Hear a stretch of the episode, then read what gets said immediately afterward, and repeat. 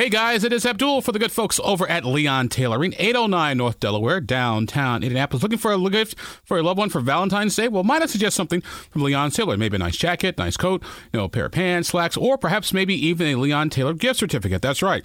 That way they can go and get exactly what they want, and it'll fit just perfectly. So whether something ready-made or custom-made or tailor-made, you can get over to Leon Taylor. What better way to show that you love your loved one than to get them something over at Leon Taylor? So swing on by and tell them Abdul sent you. Leon Tailoring, 809 North Delaware, and downtown Indianapolis. Well, IndyGo seems to be all the talk over at the Indiana General Assembly these days. And so join us to talk about uh, the Blue Line and bus lanes and bus rapid trans and all the other fun stuff is interim IndyGo Director Jennifer Pyrz. So, Jennifer, thank you very much for being with us. Always good to chat with you. Thank you so much for having me. Uh, so, first of all, let me start by asking the main question How's IndyGo doing these days?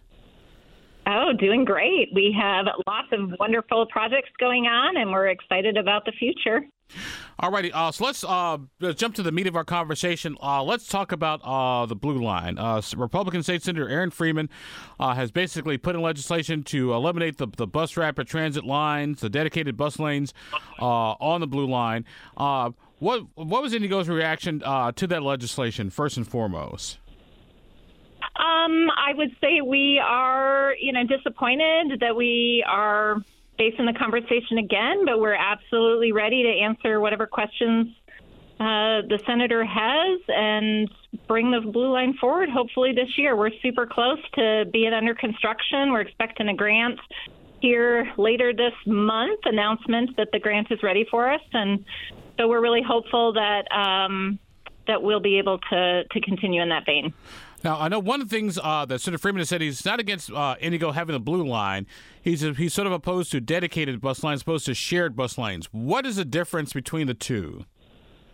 Yeah, absolutely. So, dedicated bus lanes are super important for us in order to be able to provide rapid transit service.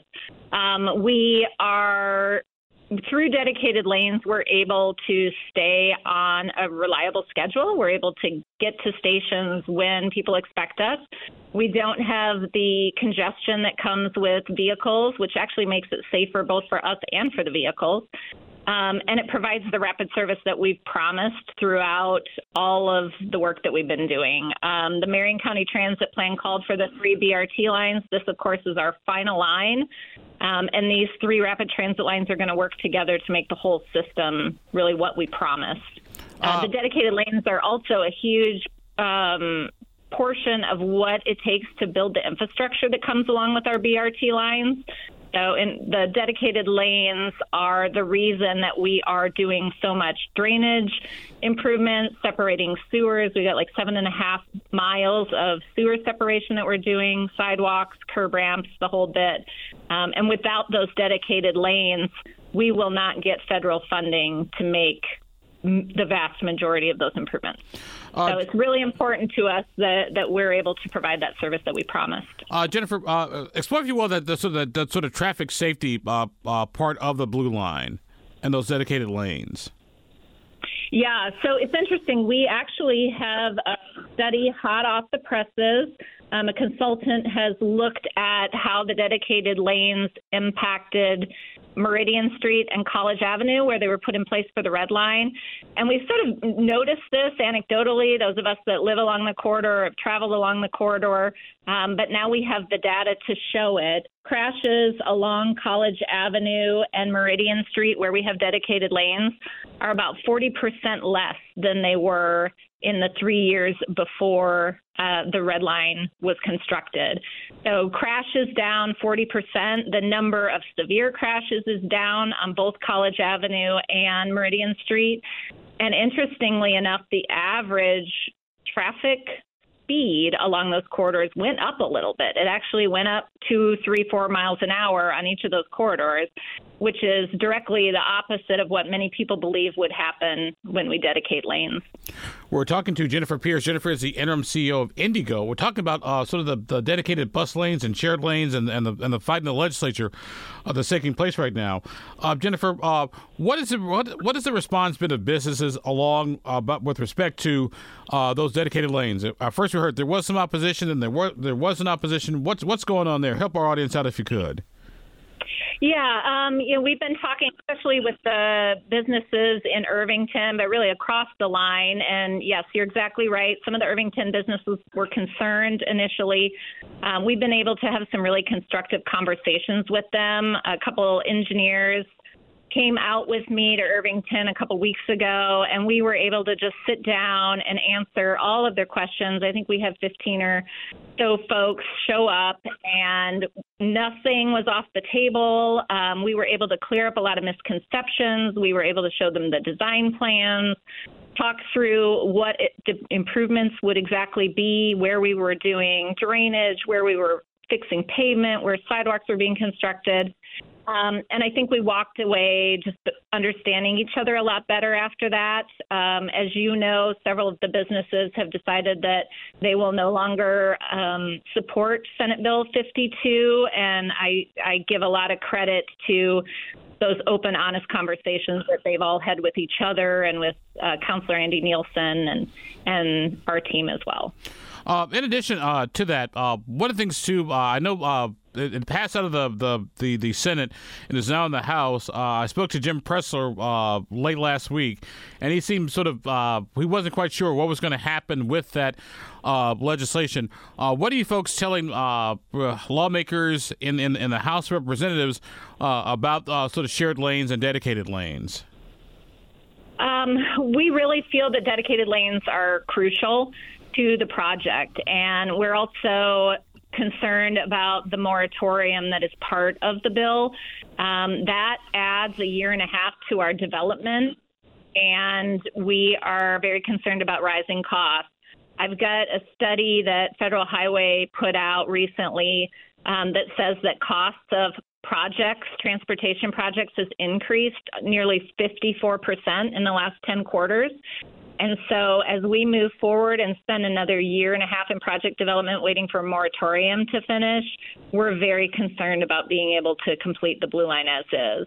And as it relates to shared lanes, we're operating in shared lanes now. Uh, that is what the Route 8 is.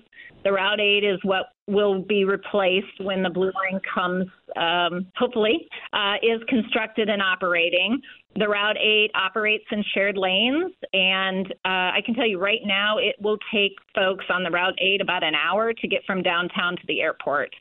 Once the blue line is in place, it'll take maybe 35 minutes. Uh, um, it's just as inefficient. Uh, Jennifer, uh, two quick questions before we wrap up our conversation. Yep. Uh, excuse me. Uh, number one, uh, it seems that uh, missing this discussion has been sort of the economic development argument, is getting people from the east side to the west side where, where, where jobs are and, and, that sort of thing. has IndyGo done a good enough job sort of telling that economic development story?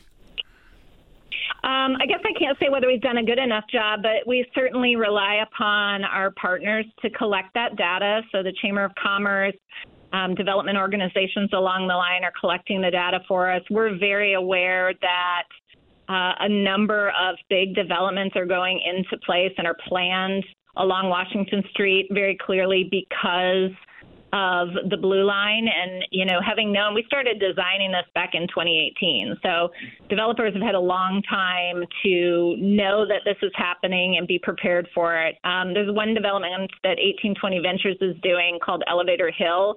Uh, that's along the blue line and they're putting in 350 million dollars. They're investing along the line in anticipation specifically of the blue line. And without the blue line you know our understanding is, is they may not proceed with that project. Um, it's very directly related to, to the transit improvements along the line.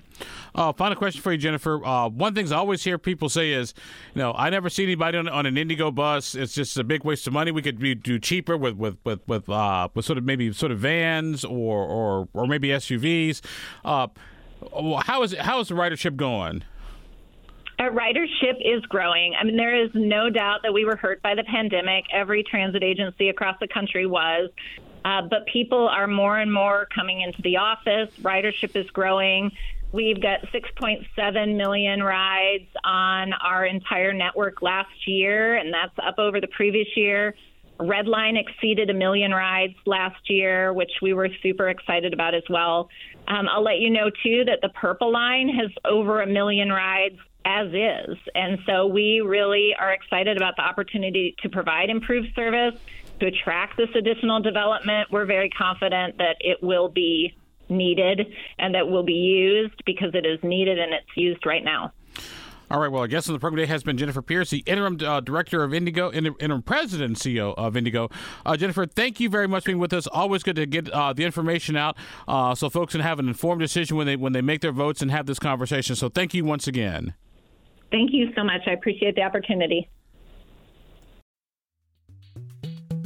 This podcast was produced and edited by Chris Spangle and Leaders and Legends LLC. If you're interested in starting a podcast or taking yours to the next level, please contact us at leadersandlegends.net.